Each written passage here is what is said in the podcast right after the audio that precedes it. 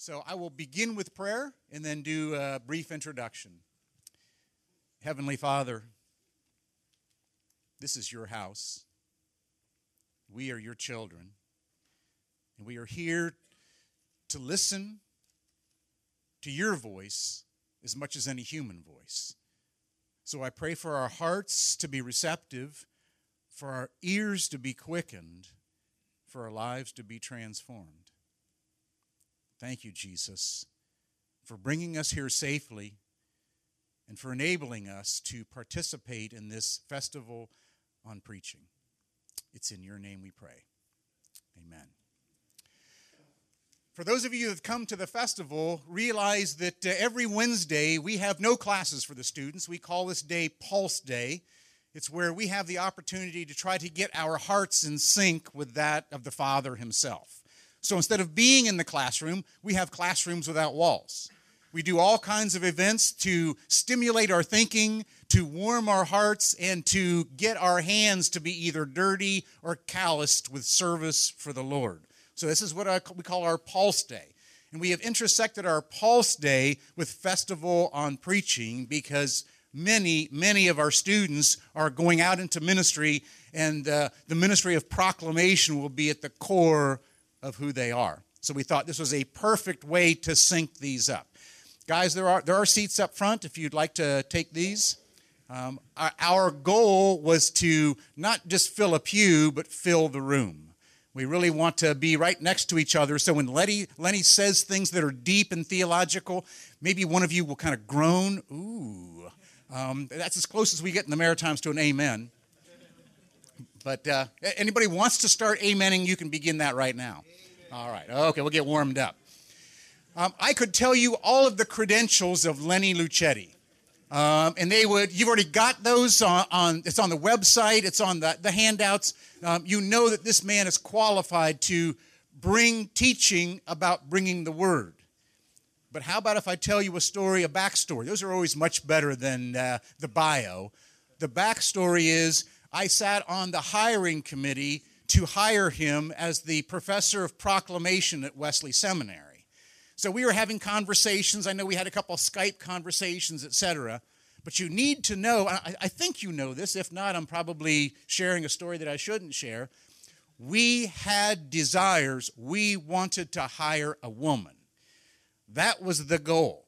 If it wasn't going to be hiring a woman, we wanted to hire uh, an ethnic uh, diverse person. We wanted that deeply to be a part of the, the ethos of Wesley Seminary. Um, and we then began to talk to Lenny Luchetti. And here, here was the, the next statement that'll be the next hire because it'll be a deep mistake not to hire this man. The deep mistake. He actually called me. Uh, I had made arrangements with Steve DeNeff initially about this festival on preaching. And then Lenny was kind of the partnership, and he actually emailed me and he goes, If, if you don't want me, that would be okay. Um, there's not an easy out to that. It would not be okay if you weren't here, Lenny. Um, so I bring to you Dr. Lenny Luchetti to speak to us about transformation. So, Lenny, blessings. Good. Here we go. All right. Yay.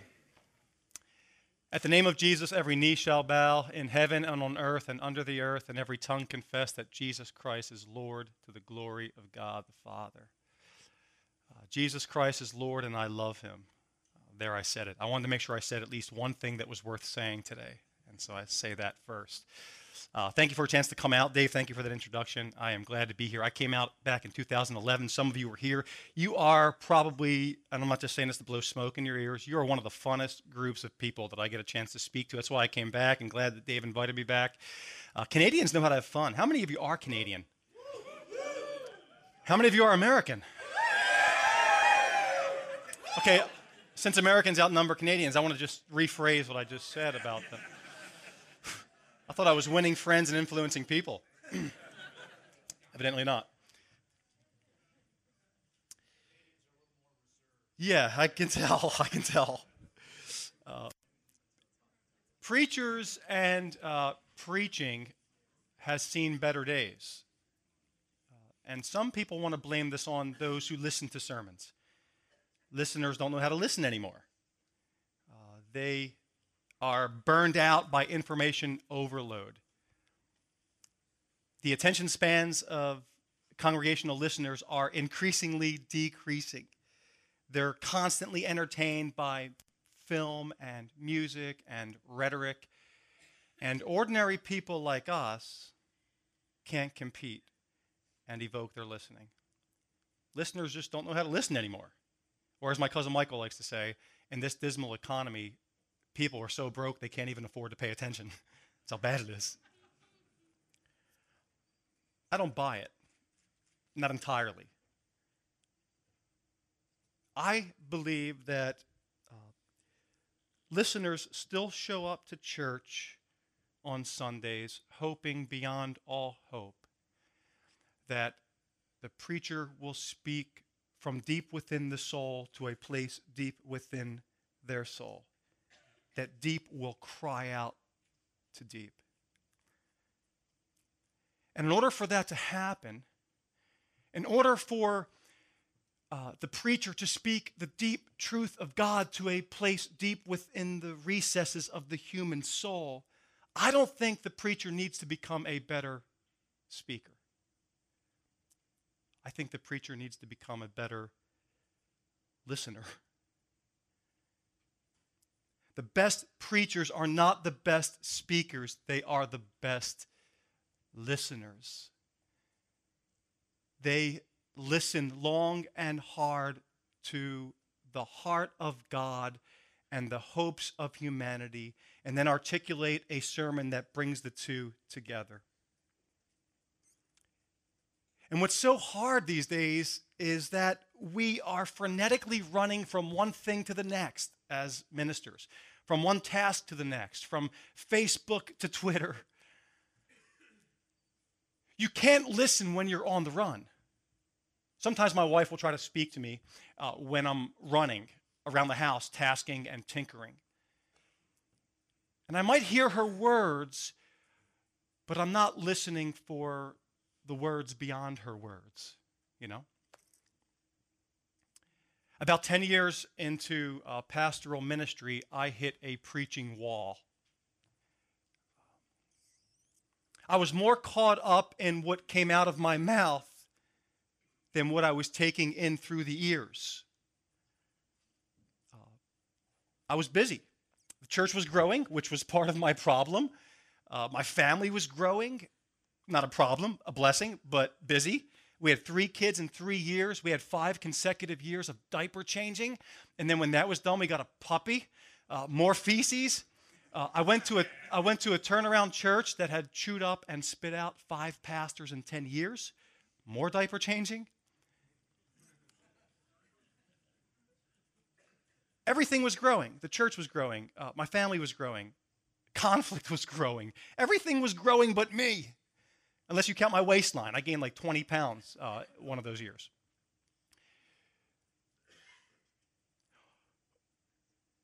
What I started to do, because I couldn't do it all, was I started to corner cut. And I couldn't cut the speaking corner because people showed up on Sunday expecting me to speak. I had to have something to say. And the corner I cut out of my preaching was not the speaking corner, it was the listening corner. It was the corner in which I sat to engage the sermon preparation process devotionally, not just rhetorically, devotionally. The corner where I sat and said with Samuel, Speak, Lord, for your servant is listening. I'm all ears. The corner I cut out of preaching was the corner in which I prayerfully wrestled with the angel to get a sermon from the text so that I came away with Jacob limping under the weight of a word from the Lord. The corner I cut was the listening corner in which I listened for the Spirit's prompting to guide me toward intercession for my people based upon the text I was preaching. The corner I cut was the listening corner in which I intentionally and intensely met with a cross section of my members in order to listen for their hopes and their hurts, their dreams and disappointments, their faith and their fears. I cut the listening corner right out of my preaching, which left me with little to say that was worth saying at all. We are, as preachers, so caught up, I think, in wanting to speak better, speak profoundly, speak eloquently, speak fearlessly, speak f- clearly. And wanting to acquire the skills to speak better is admirable and it's necessary. It's just not the primary gift the preacher needs. Preacher needs to be a better listener. After all, uh, speaking is not going to get us a word from the Lord, it's listening. The ability to listen for a word from the Lord that is both theologically substantive and contextually relevant, that is faithful to the biblical text and faithful to the contemporary context, a word that is like the word Jesus Christ, authentically representative of both divinity and humanity. That's what people show up to church for. The primary gift of the preacher is a listening gift. The preacher is, above all, a listener. I think of the preacher as a, as, as a courier who exchanges messages between two lovers. So, so the courier goes to the guy, and the guy says, Tell her I love her and I want her back, and, uh, and I'll do whatever it takes to, to reconcile. And then, and then the courier takes the message to the, the woman. He loves you, he wants you back, he'll do whatever it takes. And she says, Tell him I miss him, and I'm sorry I hurt him, and I want him back too. And then the courier goes back to the guy and gives that message from the lady. That's what the preacher does. The preacher is the courier who exchanges messages between two lovers, who listens long and hard to the heart of God and the hopes of humanity. And after long, hard listening, articulates the voice of both to bring these two lovers together through the sermon. That's what preaching is. I used to think that uh, my primary vocation was to help preachers discover or recover their voice for preaching. I was wrong. Some time ago, it occurred to me that before the preacher can find his or her voice, the preacher must first find his or her ears. Trying to have something to say without long, hard listening is like putting the cart before the horse. I mean, having nothing to say but saying it very well uh, might, you know, wow people, but it's not going to transform people. So make no mistake about it.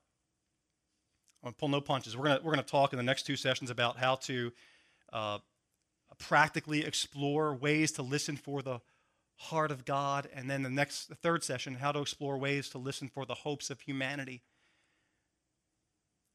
But let me pull no punches and just simply saying the best preachers are not the best speakers, they are the best listeners.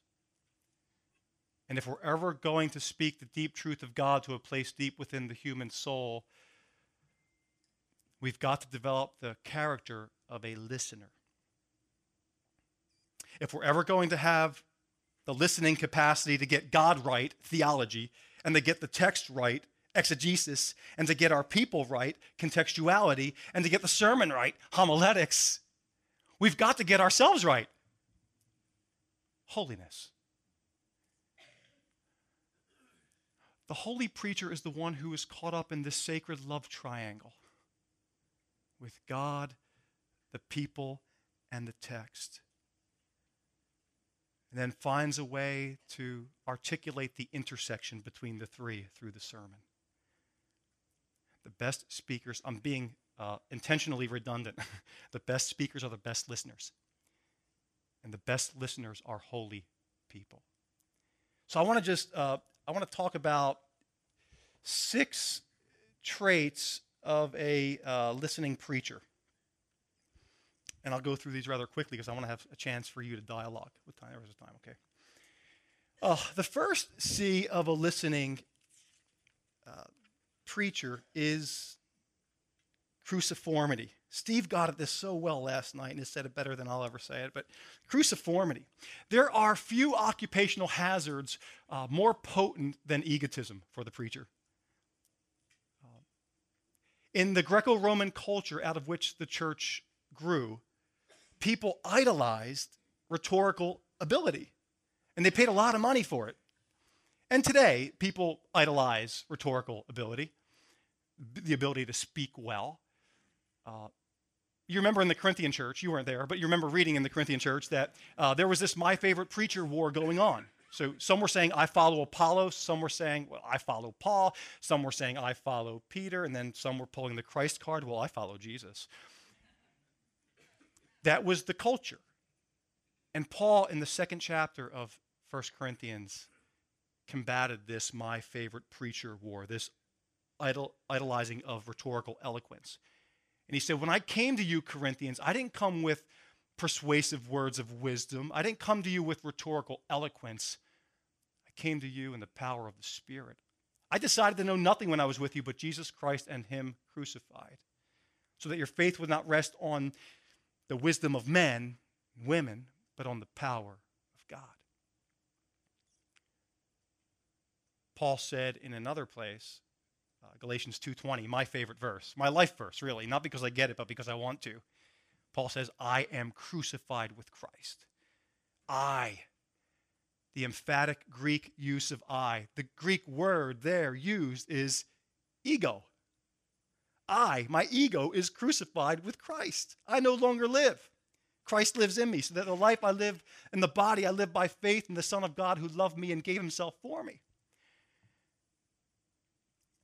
Every preaching class I teach, I have on the first day, uh, the students do this exercise. I have them write their name on, on an index card and then write the word ego.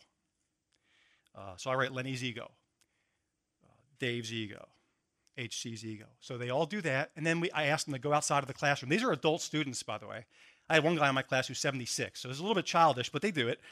They go out of the classroom, and I stand at the door with a trash can. And they walk into the room and they drop their ego, as if it were that easy, in the trash can. So they check their ego at the door. And the point is if we're ever going to reach our full potential for impact as preachers, we have got to make sure our ego is crucified. The cruciform preacher is crucified with Christ. The cruciform preacher is more concerned with loving people than impressing people, more concerned with God's glory than self glory. Here's another thing I say to my students, and I say it ad nauseum, intentionally. Ministry is perfectly designed for the crucifixion of the ego. And if your ego doesn't get crucified, your ministry will. Ministry is perfectly designed for the crucifixion of the ego. And if your ego does not get crucified, your ministry will. Next one connection. Connection to Christ, connection to the church, connection to the community. Connection to Christ. Uh, I remember when I was uh, heading off to Houghton College in Western New York to study to be a pastor. And I asked one of my friends who'd been a pastor for about 15, 20 years, his name was Colin. I said, So I'm, I'm heading off to Houghton to, to, study to be a pastor. I wasn't raised in the Christian home, wasn't raised in the church. So, like, what does a pastor do? I just feel called. I have no idea what, it, what, it, what I do, though. And uh, Colin, while he was driving, he just he didn't say a word. He just pointed to his knees. And I was thinking, well, thank you. That was very helpful. Um, after about a minute, I realized what he was saying. He was saying that in the context of pastoral ministry, you had better make sure you stay on your knees connected to Christ, or you will be dead in the proverbial water. In Mark 3:14, Mark narrates, after Jesus selected the 12, Mark tells us that he selected them so that they might be with him, and then that they might preach. But the first call is to be with him. Jesus put it this way in John 15. He said, Apart from the vine, a branch bears. Apart from me, you can do. But if you remain in me, I will remain in you, and you will bear much. Okay. Sometimes in ministry, we're like starving bakers. We're always baking spiritual goodies for other people that we ourselves never partake of. How can we nourish the souls of other people if we aren't allowing Christ to nourish our own soul? It's crazy. We do it all the time because we feel guilty to partake of the past of the uh, of the pastries that God sends our way. Connection to uh, the church. You ever have one of your lay people come up to you after a sermon? I hope you do, and they say to you, uh, "Were you bugging my home?" That sermon was just for me. How'd you know? My wife been talking to you? Well, you weren't bugging their home, I don't think. I don't know what they do in Canada, but we don't do that in the States. But, but, but you, as a pastor, when you hear that, it's because you have the spiritual pulse of your congregation. You live and move and breathe among them, and you know them, and you speak profound truth into their lives, and they sense it. One of the biggest mistakes I think we make especially as the church grows. And I made this mistake in my most recent ministry context. As the church grows, I spent less and less and less time with my people. And I got cloistered in my study, which is necessary. And it wasn't always to prepare sermons, it was to build administrative systems to sort of make sure all these people coming in were getting discipled. But what happened was my preaching suffered. I took the pulse off the congregation. And at some point, about 10 years into my ministry, I just made sure that I would say no to more administrative leadership because I had to in order to spend time intentionally with a cross section of my people to listen for their hopes and hurts, dreams and disappointments so I could speak profoundly to them. And my church taught me how to preach. My church taught me how to preach more than any seminary professor ever did. If you lean into your congregation, they will tell you how to preach if you listen. And then connection to the community. when I went uh, to my most recent pastorate, first year I was there, I asked a friend of mine some advice, another friend who didn't just point to his knees, he actually gave, gave me good advice, um, verbal advice. He said, he said, make a list of community leaders, politicians, police chiefs, uh, fire chiefs, school principals, community service directors, and start taking them each out to lunch and breakfast. You buy, don't be a cheap pastor. Pastors are miserly. But go ahead and buy and ask them two questions when you're at lunch or breakfast with them. Uh, first, validate their leadership, appreciate them and what they do for the community, and then ask two questions. He said, First question is, uh, you know the community well. What do you think are the most pressing needs in this community? And then just listen. Second question is what do you think a church might do to meet some of those needs? And then just shut up and listen. And what I discovered from these meetings is that there were two significant issues in our community. Our community was uh, northeastern Pennsylvania, uh, almost entirely white. Anybody from PA? All right, all right. PA's in the house. Great, great. Um, in Stroudsburg, Pennsylvania, the Poconos. Okay, so uh, post 9 11, so it was entirely white pretty much, but post 9 11, uh, we had an influx of people from New York City and Philadelphia, and our community became very uh, multi ethnic, and there were racial tensions. So, racial reconciliation was one of the most pressing needs in that community. I also discovered that addiction recovery was a significant need. Uh, the Poconos just built a casino which not only led to gambling addiction, but alcohol addiction. When you lose your money, you get sad and start drinking and drugging. So that's what was happening. So addiction recovery and racial reconciliation were two significant needs in the community. And all I did was listen to community leaders tell me this. I listened. I listened. So I started to preach to those community needs. And in time, in about four years, we became a multi ethnic addiction recovery church. We had uh, I don't celebrate this really, but we had people coming to church drunk and high. They would rather be at church intoxicated than at home sobering up to keep on their happy mask. Um, significant. The next uh, C of a listening preacher is compassion. This may seem obvious, almost too obvious to mention, but if you don't love people, don't preach. I've heard preachers actually say this. Some of them say it tongue in cheek, but some of them actually mean it. They say, I love God, I love the Bible, I love preaching, I just don't love people. And I want to say, if you love God, you will love people. If you love God, you will love what He loves. God happens to love people. Saying I love God but don't love people is like saying I love Canada but don't love hockey. You know? Amen. I knew that would win a few points. Any Flyers fans in the house? I'm from Philadelphia. The city of brotherly love. If your brother looks just like you. Yeah, okay.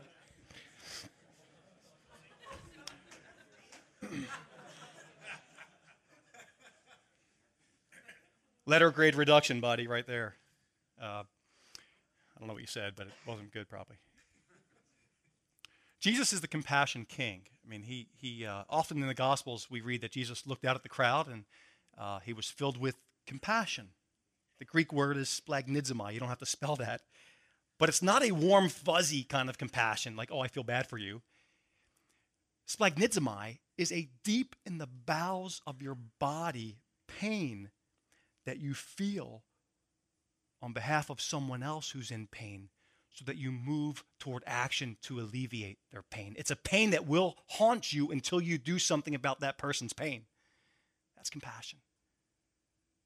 And compassion for the preacher is the capacity to put ourselves in the situational shoes of the people to whom we preach so that we feel the pain they feel and address it through gospel preaching.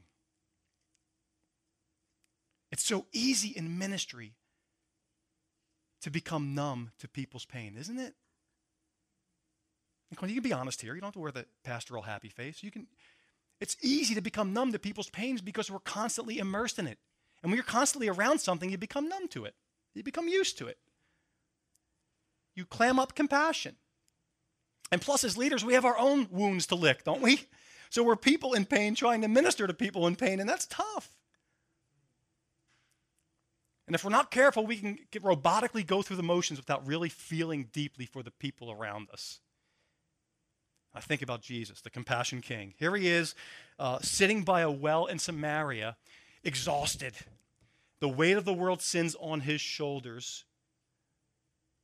Uh, substantial to do list. Just wanting to rest. And along comes another person who needs his ministry. And she doesn't strike up a conversation with him because it was taboo in that culture. He actually, exhausted though he was, initiates a conversation with this woman who was in desperate need of a friend. That's compassion. He was belittled, bloodied, beaten, bruised by the people he came to serve, and he did not withhold compassion from them still. And anyone who preaches in the name of Jesus will do the same. Then there's courage. We often think of courage and compassion uh, as on different poles, different spectrums, sides of the spectrum. But actually, compassion fosters courage to stand up and speak truth. If you love people, you can say anything to them. In my Italian family, you can say, I hate you and I love you in the same sentence. You can just kind of say that. Never meaning it, of course, right? You can punch somebody and then hug them in an Italian family. That's the way I think the preacher needs to be.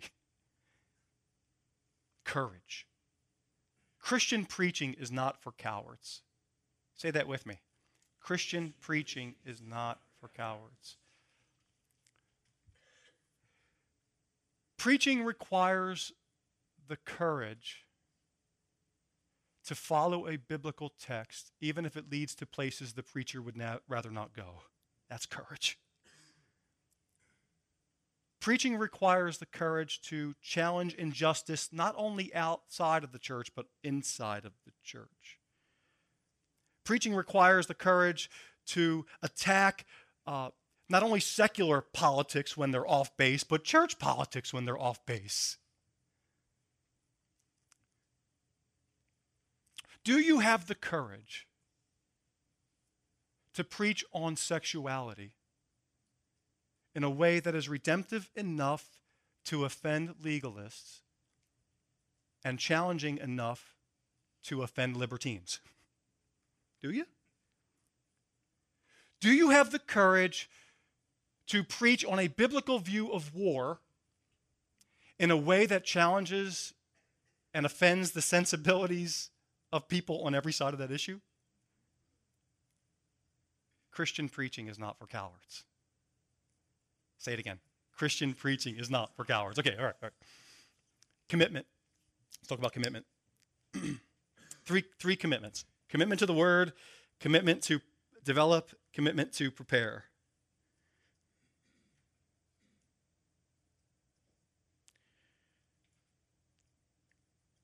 The biblical text has to take the lead in the homiletic dance. I know we're Wesleyans and don't dance much, but think of preaching as a dance. Who takes the lead? The preacher, the illustration, the video clip, or the biblical text? I had a pastor, uh, one of my first pastors, my first Wesleyan pastor. Uh, I received my call to ministry under his ministry. Great guy, took me under his wing, and then he sort of went off the deep end so that every sermon he preached uh, in a string of about two years always ended with a tirade against the Catholic Church, against focus on the family, uh, against Promise Keepers. Those, that was his tyrannical three. and he went after them every sermon. He was on a soapbox, he was on a vendetta. Pastor Frank lost his commitment, I think, to the truth of God's word because I don't think every text in the Bible had something to say to those three. Commitment also to develop as a preacher. This is big. Are your best preaching years behind you or ahead of you?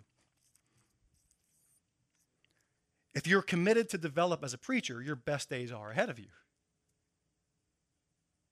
One of my favorite bands is U2, sorry, but U2 has been playing together for over 40 years, and they keep the essence of their sound, and yet they always have a willingness to experiment and try something new. They keep developing. I have a 76 year old student right now in my preaching class, 76 years old. This guy's been preaching longer than I've been alive, and I'm teaching him how to preach. this guy is committed to develop as a preacher. After he gets his MDiv, he wants to get his Doctor of Ministry degree. He's not done. I know preachers who every year will sketch out a, uh, a preaching growth plan. Well, they will, li- they will list uh, the books they will read, the conferences they will attend, uh, who will be their preaching coach, how often they will view other preachers and who they will view, uh, how often they will uh, view their own sermons critically, constructively. And they keep getting better. You don't get better at preaching by accident. I don't get better at golf by accident. I've been golfing for 20 years. I still am just as bad as I, I was when I started because I don't have any plan for growth. the preacher who has a growth plan grows. And prepare. Let me just say quickly about this. Uh, we're at what time? Um, some preachers, almost as a badge of honor, uh, brag about not having to prepare a lot. Almost as if it's spiritual to pull off a Saturday night special. That's spiritual. I just wait for God to speak to me on Saturday night or Sunday morning, and that makes me more spiritual than you because you listen to the voice of God through the text starting on Monday. That's not spiritual. That's unspiritual laziness. Okay? Worse than the preacher with no skill who at least tries is the preacher with skill who doesn't prepare. Okay. Uh, clonelessness. One of the first preaching conferences I ever went to uh, was leading and communicating the changed lives with Bill Hybels and John Maxwell. Any of you guys ever go to that one? Did that come to Canada? It was all over the States. Uh, I was a new preacher. I was really struggling with finding uh, my own voice in preaching, you know, who I was as a preacher.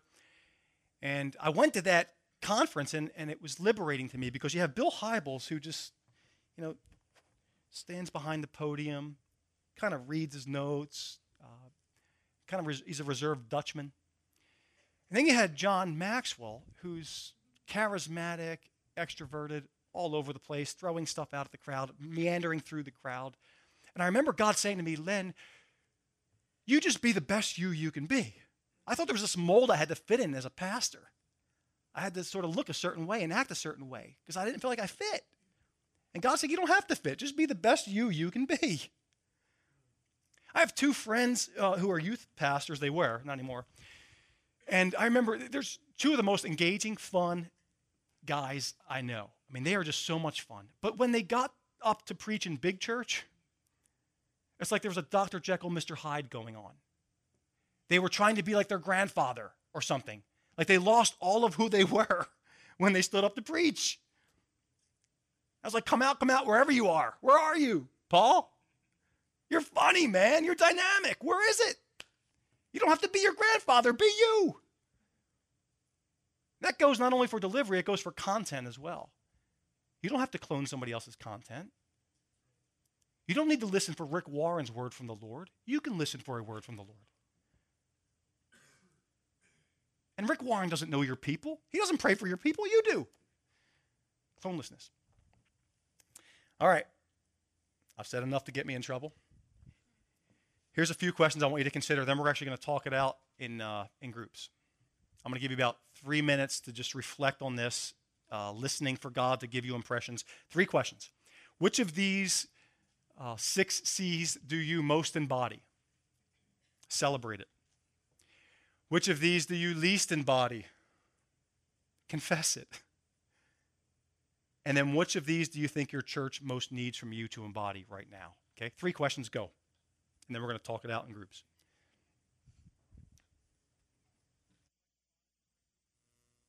And just pair up, get in groups of three,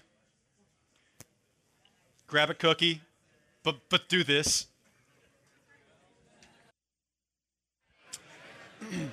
Good? Okay.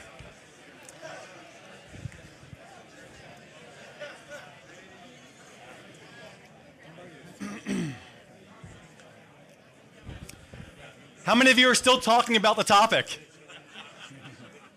Five of you, great. Uh, I think we're going to do some some Q and A, maybe just five minutes, then we'll have a break. If you want to, uh, by the way, always feel free to push back. I tell my students in class, I am not the resident expert. Uh, I'll say what John Stott said when he went to speak to a group of pastors. He said, "By speaking to you about preaching, I am assuming that uh, neither I am an expert or that you are novices. Okay, so we are colleagues in this together. I am not the resident expert. Uh, so feel free to push back, and I'll push back on you maybe, or I'll change my mind. But uh, any any questions? If not, I have questions for you. I have more questions. Just thinking about this clonelessness question.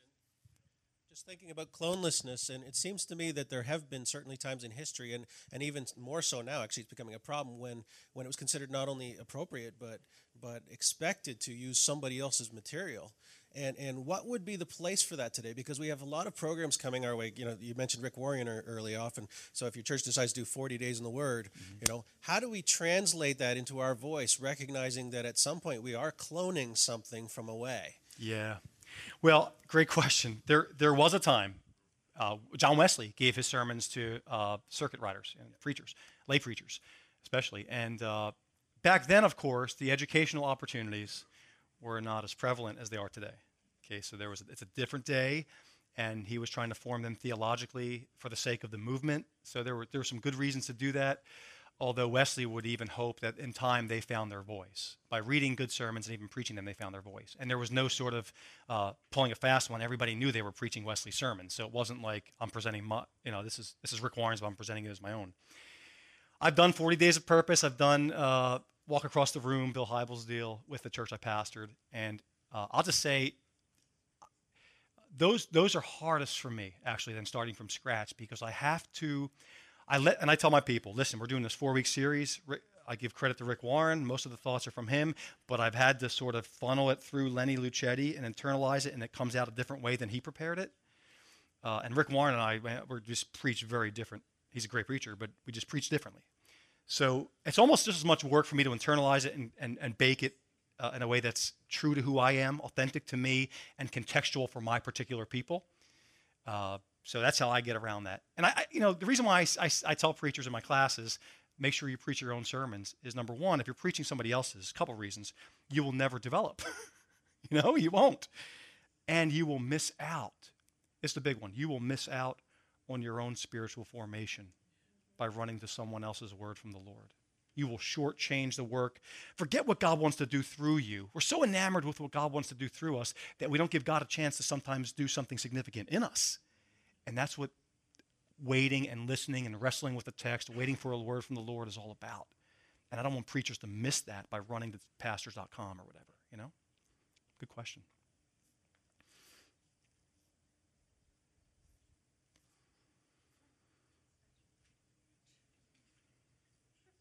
Uh, do you find with uh, some of the churches you uh, attended, I grew up in the era when it was called the sacred desk, and now we're not using anything uh, except you know our Bibles or our podiums, whatever, because it's, it's a whole different feeling in worship now with using and not using. Uh, I know in my thesis I did a whole part of a whole chapter on the, the barriers between the preach, the pulpit, and the pew, and you had to get beyond the pulpit, you had to get beyond the community table, you had to get beyond the, tw- the 20 feet between the pulpit and the, commu- and the people, and then another 35 feet before the people even showed up. So it's a long distance between where you're preaching from and where the people are hearing. Uh, do you find those barriers are being broken down now by almost, uh, I would say, a little bit uh, more um, uh, intimate style of worship and preaching? Yeah. I think there was a time back in the 80s where uh, it's a big historical swing, but I, I think uh, the church in the 80s, uh, the mainline church, by and large, was presenting a God who is mysterious and transcendent and inaccessible. Okay? So God is there, but you just really can't know him. He's just sort of. And so the seeker sensitive movement came along and swung the pendulum back here. Uh, God is sort of like us. We'll bring God down to a bite sized, palatable level. And it was good in a lot of ways. But I think because the pendulum sw- swung so far this way, we've got rid of religious symbolism and all that stuff. I think there's actually a hunger to recapture the mystery and the transcendence of God uh, with religious symbols, the cross, the pulpit, communion table, without losing the accessibility that the seeker sensitive movement brought in. So I think we need to capture both. Uh, but there is that sort. I mean, listen. There was a day. I don't know what it's like in Canada. It's probably the same. But there was a day when the preacher was innocent until proven guilty. Today is not that day. Today, a preacher is guilty till proven innocent. So you got to remove any barriers that might give people the impression you're trying to hide who you really are. That's tough. Different day. It's a different day.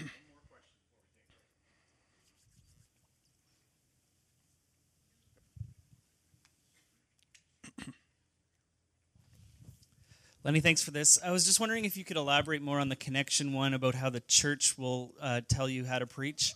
Um, I've got a, a lot of sub questions, but you know, if I if I were to meet everyone's wants, you know, I'd have to preach shorter and longer.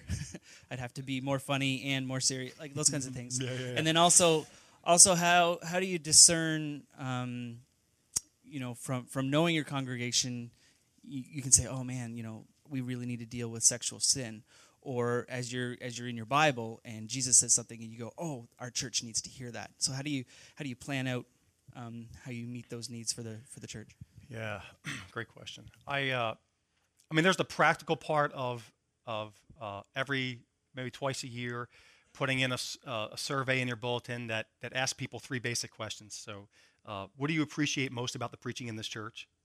Uh, what do you what would you change about the preaching in this church? Uh, name a recent sermon that had a significant impact on you. Then you can discover a lot just by doing practical things like that. Also, um, have a focus group in your church that you might meet with, maybe a cross section of seven to 10 people that represent the genders, the ethnicities, the levels of spiritual maturity, uh, generations. And then sit with them after the sermon and say, you know, where did, don't ask, did you like the sermon? Because they'll say yes. But uh, buy them lunch and then ask them, you know, where did you most encounter God in the sermon? Uh, when did you start to check out? Uh, did you learn anything about Scripture? So you can do practical things like that, and they'll teach you how to preach. People, lay people will tell you. Uh, we have to find creative ways to solicit feedback about our preaching and input into what we, the sermons we preach. Um, and I, I'm not, I'm not after uh, giving into people's wants. I think as the resident pastor, we need to have our, uh, our hand on the pulse of people's spiritual needs, and they're often different than their spiritual wants or their wants. Um, I, but, but I think sort of more, more, uh, this may be more ambiguous, but I think just making sure that we are not a ministry robotron up among our people, just going through the motions like the donut, Dunkin' Donuts guy, you know, time to make the donuts. Um, that we're actually living and breathing and we're real among our people and we're sharing, not just, not just ministering to them, but allowing them to minister to us. Uh, Henry Nouwen has a book uh, in the name of Jesus where he says we're, we're just we have too many boundaries with our people. We have to have some, but he says we, we close we close our as ministers we close ourselves off uh, to the ministry that our churches want to give us. And he says just live among people, be among people, hang out with people, and it's there that we learn uh, their preaching needs. I think the tendency in ministry is as the church grows, we tend to cloister off in a corner. And that's a mistake, I think. Yep. All right. Done. Thanks. Thanks very much. You guys will have opportunities to be with him all day long. He'll have two more sessions. Um, if you want to do it, let's do a quick stand up break for about 10 minutes. There's coffee in the back, washrooms in the back, left and right. Plenty of people around you that want to fellowship. So we'll be back together again in about 10 minutes.